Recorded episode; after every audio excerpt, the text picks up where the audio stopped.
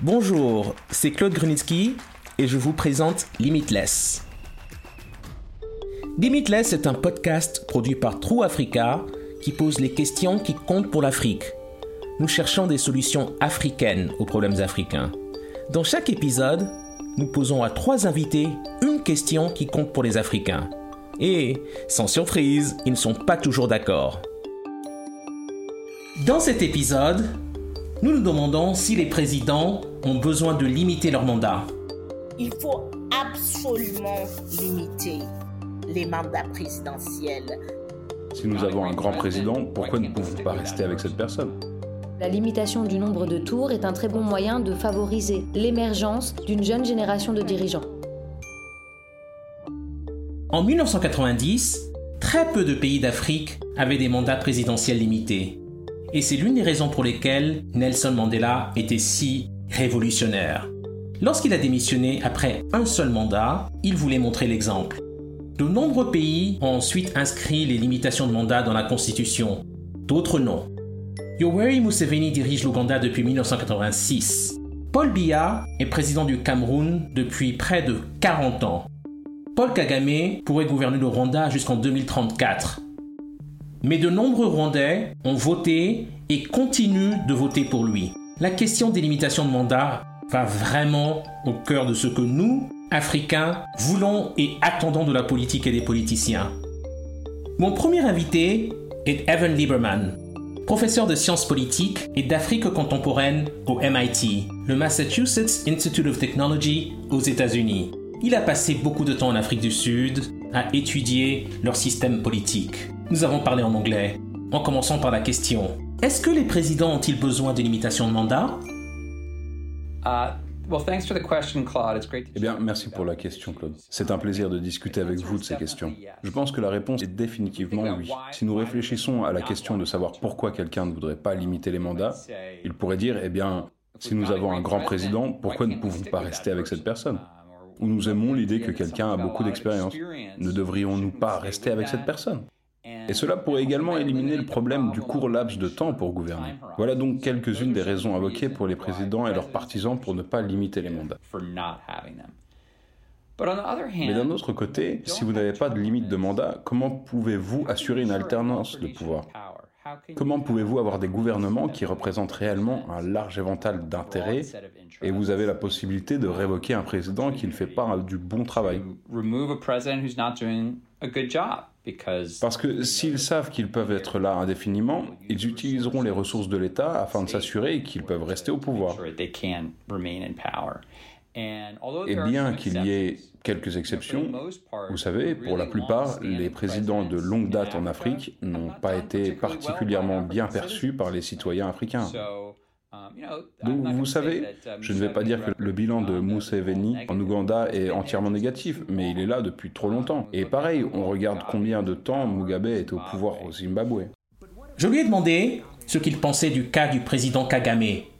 Le référendum a montré qu'en fait, la très grande majorité des Rwandais veulent qu'il reste au pouvoir pour toujours.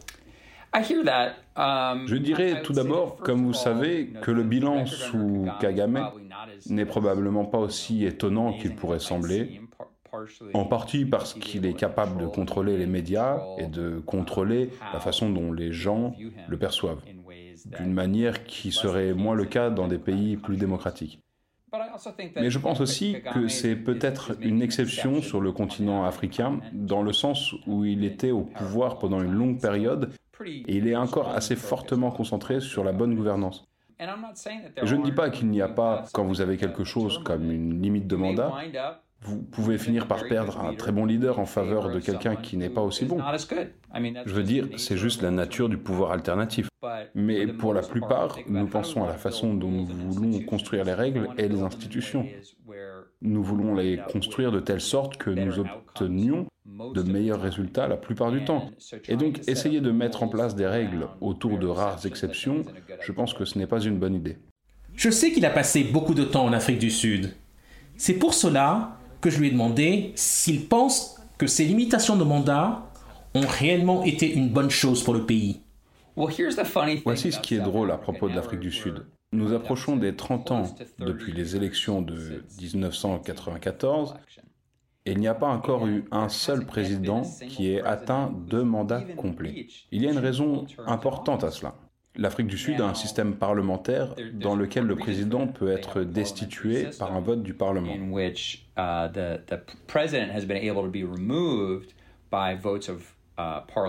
Vous avez bien sûr Mandela qui est arrivé et qui est parti volontairement, mais surtout vous avez Thabo Mbeki et Jacob Zuma qui ont quitté le pouvoir prématurément.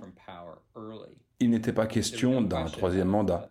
Mais je pense qu'il s'agit d'excellents exemples de la raison pour laquelle la limitation du pouvoir de l'État est importante pour le public. En fait, dans le cas de Jacob Zuma, voici quelqu'un qui était populiste dans son orientation.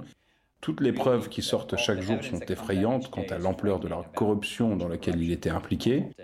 Et vous savez, il est presque certain que s'il avait eu moins de contraintes sur son pouvoir, il serait resté plus longtemps au gouvernement, mais par le biais des procédures démocratiques. Dans ce cas, il a été démis de ses fonctions et il s'est retrouvé avec quelqu'un qui, selon moi, est une personne d'une intégrité et d'une autorité plus grande, Cyril Ramaphosa. Et donc je pense qu'en fait, c'est un excellent exemple de pourquoi l'alternance du pouvoir est si importante. Ma deuxième invitée est Kawala, une femme politique et entrepreneur camerounaise. Elle a une expérience personnelle politique dans un pays où les limitations de mandat ne sont pas respectées. L'actuel président camerounais, Paul Biya, est au pouvoir depuis 1982 et elle a été la première femme à se présenter à la présidence du Cameroun en 2011. Elle a perdu. Alors, car les présidents ont-ils besoin de limitation de mandat? Il faut absolument limiter les, mandats présidentiels, euh, pas seulement en Afrique, à mon avis, partout dans le monde. Euh, le pouvoir présidentiel est un pouvoir, euh, un, des plus, un des pouvoirs les plus importants dans le monde et il est absolument nécessaire, absolument nécessaire de, de limiter les mandats présidentiels parce que, comme on le dit, euh, le, le, pouvoir corrompt et le pouvoir absolu corrompt absolument. Mais en même temps, il y a des situations un peu particulières, comme celle du Rwanda, où une grande partie de la population rwandaise a voté lors du référendum pour que le président Kagame puisse rester quasiment indéfiniment au pouvoir. Je crois que dans tout environnement où la liberté euh, de ses opinions politiques, euh, euh, le, le, fait d'avoir une opinion contraire à celui du gouvernement qui est au pouvoir comporte des risques des risques d'emprisonnement, des risques de, perdre sa vie, des risques, des conséquences négatives sur soi-même ou sur sa famille. dans tout contexte pareil, tout résultat d'une consultation publique doit être prise avec euh, doit être pris avec euh, beaucoup beaucoup beaucoup de pincettes. Euh, le Rwanda est un pays qui moi me permet de comprendre la différence entre la gouvernance et la démocratie. C'est un pays qui est absolument bien gouverné, parmi les mieux gouvernés dans le monde, mais c'est aussi absolument pas une démocratie. Alors, euh, euh, je serai présidente du Cameroun demain.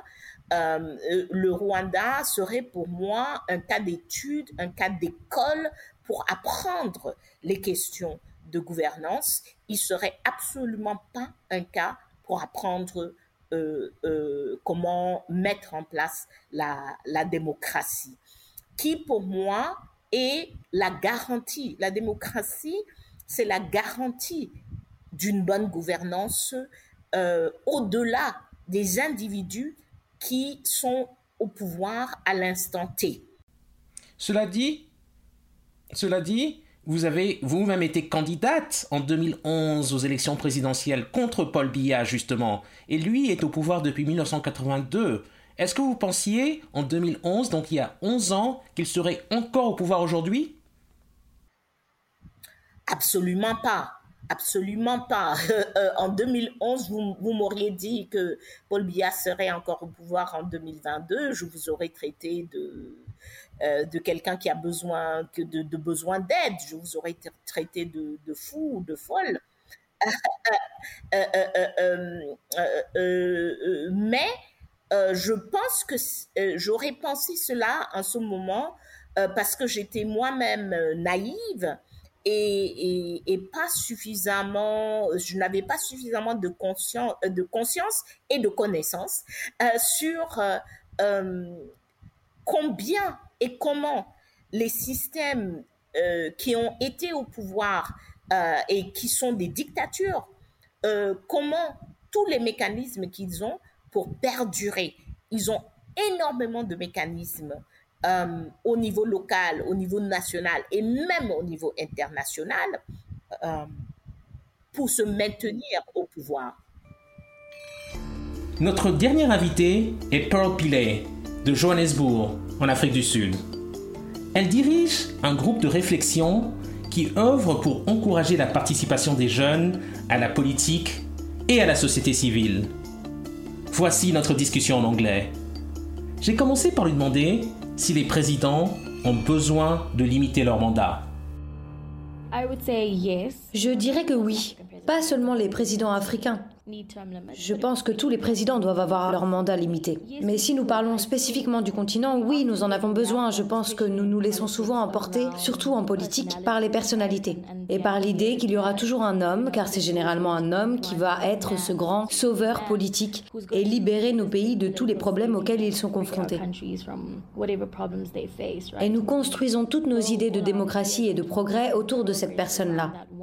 Et donc, en l'absence d'une planification adéquate de la succession et d'une réflexion sur ce à quoi ressemblent les démocraties dynamiques, on se tire souvent une balle dans le pied en se disant qu'il faut désormais changer de président. Et nous avons souvent du mal à réfléchir à ce à quoi ressemblent les alternatives. Et cela n'augure rien de bon pour les démocraties qui sont censées être dynamiques et en constante évolution. Donc je pense résolument que nos présidents doivent avoir des limites. Je lui ai demandé de nous décrire un cas qui illustre que les limitations de mandat ne marchent pas.